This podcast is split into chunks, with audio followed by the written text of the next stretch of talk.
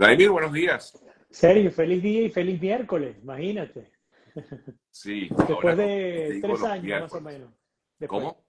Es como de tres años, ¿no? Estando los martes al aire. Yo creo, como ya, yo creo que estaba sacando la cuenta el otro día, ya tenemos eh, en esto, Vladimir, con estos, con estas conversaciones, como desde 2018, ¿sabes? Correcto. 18, o sea, 19, 20, 21, ya son cinco años. Wow. Bastante, ¿no? Sí. Bastante, sí es. Sí. Bueno, Vladimir, qué bueno poder conversar contigo. He visto tus trabajos que has venido haciendo para, para Tampa hoy y también para, para su filial en, en, en, inglés. Que muy buen inglés, por cierto. I, I can talk Washington too, como dicen. ¿no? muy bien, muy bien. Gracias, brother. Y has destacado sobre todo, bueno, en estos últimos reportajes que por la razón por la cual pudiéramos conversar un poquito acerca de este tema para empezar nuestra conversación del día de hoy acerca de, de lo que ha sido que para algunos eh, es, eh, no es del todo cierto, porque te, lo digo porque yo he escuchado versiones de que dicen que no, que eso no es verdad, que eso son eh, inventos de los medios, de que supuestamente este joven, esta persona, perdón, este migrante fue detenido bajo la ley SB 1718 en Florida. ¿Qué información nos puedes dar exacta que tengas al respecto? Bueno, lo primero es que no es un invento de los medios. En todo caso, la discusión que hay es si en efecto fue detenido a partir de la ley SB 1718 o no. Pero vamos, vamos al, caso práctico. Para aquellas personas que no han seguido esta historia, se las comento muy rápidamente. Eh, un migrante mexicano de unos 41 años aproximadamente, llamado Raquel López, sí tiene nombre en Venezuela, Raquel es de mujer, pero en México puede ser eh, para ambos sexos.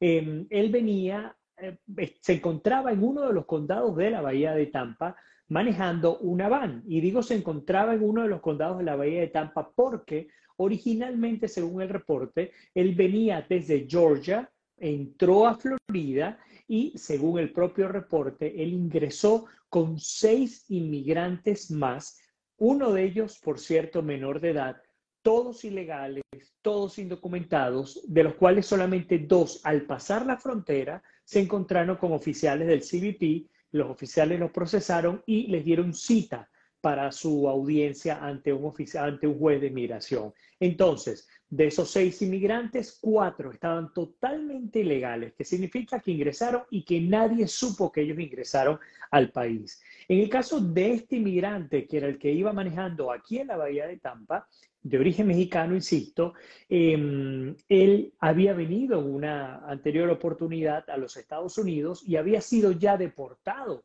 y volvió a ingresar ilegalmente, eh, logró evadir los controles eh, migratorios y se encontraba trabajando junto a estas personas eh, colocando techos acá en la bahía de Tampa.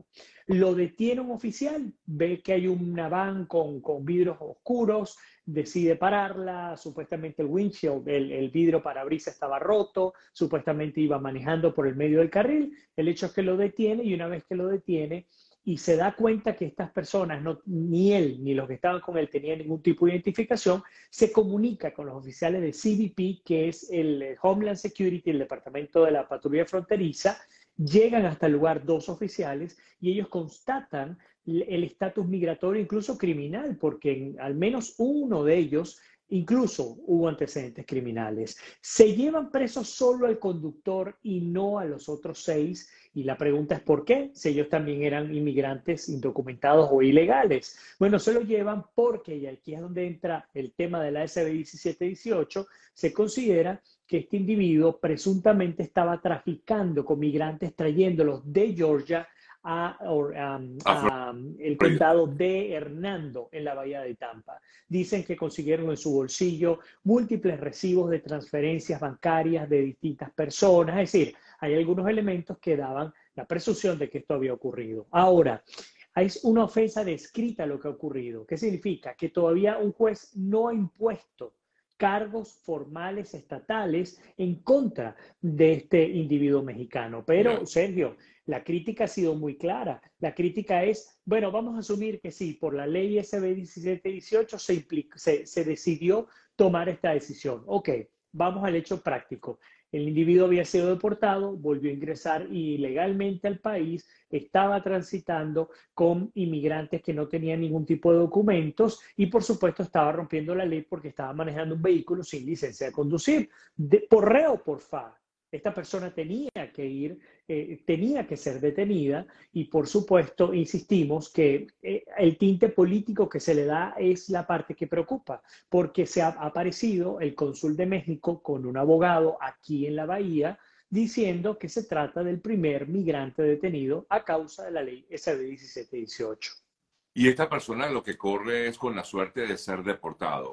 Eh... No, el primero tendría que pagar un cargo criminal. Yo quiero destacar esto y qué bueno tu pregunta. Un individuo que entra a los Estados Unidos de manera ilegal y es detenido y deportado, ese individuo se le deporta sin problema. Pero si ese individuo decide volver a ingresar, entonces ya no es un acto migratorio, sino que es un acto criminal y entonces tiene que pagar eh, cárcel, al menos de ser demostrada su culpabilidad. Entonces, el caso de este chico, hay dos elementos. El primero, que reingresó, por lo tanto, le van a colocar cargos probablemente que tienen que ver con su reingreso ilegal, ya serían cargos criminales. Y en segundo lugar, si se llegara a comprobar de que él de verdad estaba metiendo a inmigrantes a Florida, que esa es la parte más difícil de comprobar por parte de la fiscalía. De hecho, los abogados criminales que yo entrevisté me decían que era prácticamente imposible porque tendrían que poner a declarar a los inmigrantes que ya los liberaron y esa gente se desaparece de aquí.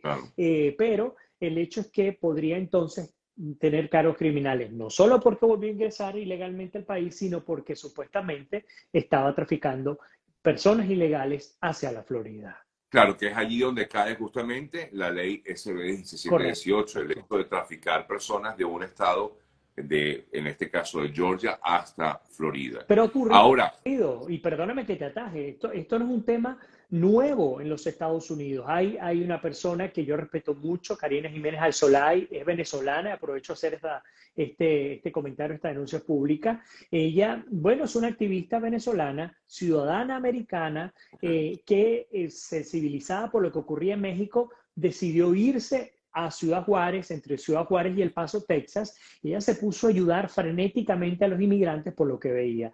¿Cuál fue la, la, consecuencia para ella? Bueno, ella iba con unos inmigrantes, cinco inmigrantes en su camioneta dentro del Paso, Texas, fue detenida y ellos asumieron que ella también estaba traficando con humanos, estaba llevándolos de un lado a otro y lo peor es que los estaba llevando a un albergue. Y hoy por hoy ella está presa, no le dieron fianza para poder salir a este joven que les estoy comentando aquí, eh, aquí en Florida sí le dieron la posibilidad de pagar 10 mil dólares de fianza, cosa que no pudo hacer porque no tenía el dinero. Pero el caso de Karina Jiménez Alzolay, y busquen la información, nosotros, ella era una de mis fuentes de entrevista, ella eh, no le dieron fianza, el juez decidió no hacerlo y ella está detenida hoy en día enfrentando un juicio que la podría llevar a prisión de hasta casi dos años.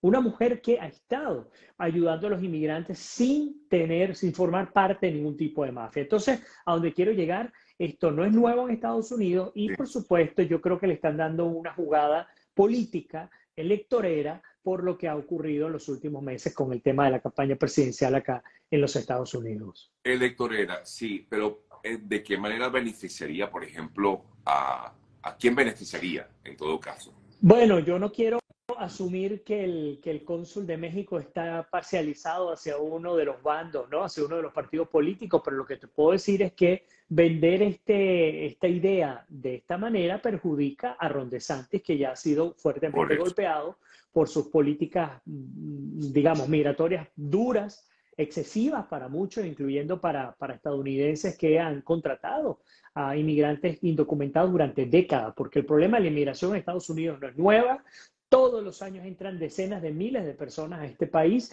y esas decenas de miles de personas son necesitadas por el propio sistema formal en los Estados Unidos, así que el tema pica y se extiende. Pero a donde quiero llegar es que sin duda alguna pudiera llegar a ser, dependiendo de los cargos que se le coloquen, en efecto, la primera persona detenida en Florida bajo la nueva ley SB 1718, aunque, insisto, antes de que fuera aprobada, También, si se demostraba que tú estabas trayendo personas desde afuera y se sospechaba que tú estabas cobrando para traerlos, ibas igual preso por tráfico humano. Human smuggle es algo que ha existido aquí en Estados Unidos y no solamente hablar de inmigración ilegal solamente para traerlo, hablar de la prostitución y esto lo he retratado yo. Por ejemplo, el último reportaje que yo hice, Sergio, era, fue una pareja cubana que ellos se, se encargaban de conseguir en Cuba principalmente a mujeres les prometían traerles y pagarles todo hasta acá, hasta la Florida, hasta la Bahía de Tampa. Y cuando llegaban les decían, ustedes deben 30 mil dólares y si no lo pagan, entonces vamos a tener que prostituirlas y nosotros vamos a cobrar una comisión de lo que ustedes generen diariamente por prostitución y además le vamos a, la vamos a mantener aquí, no les vamos, les vamos a quitar los papeles, le vamos a cobrar comida, le vamos a cobrar hospedaje. Es decir, las mujeres estaban en prácticamente esclavitud sexual y moderna hasta que finalmente las autoridades locales dieron con estos individuos y estas mafias. Ahora, Vladimir, eh, que te lo comentaba cuando hablábamos para para hacer el contacto hoy, me llama la atención eh, que, que, bueno, que hay situaciones de, de, muchos migrantes que están cometiendo delitos en el, en el país.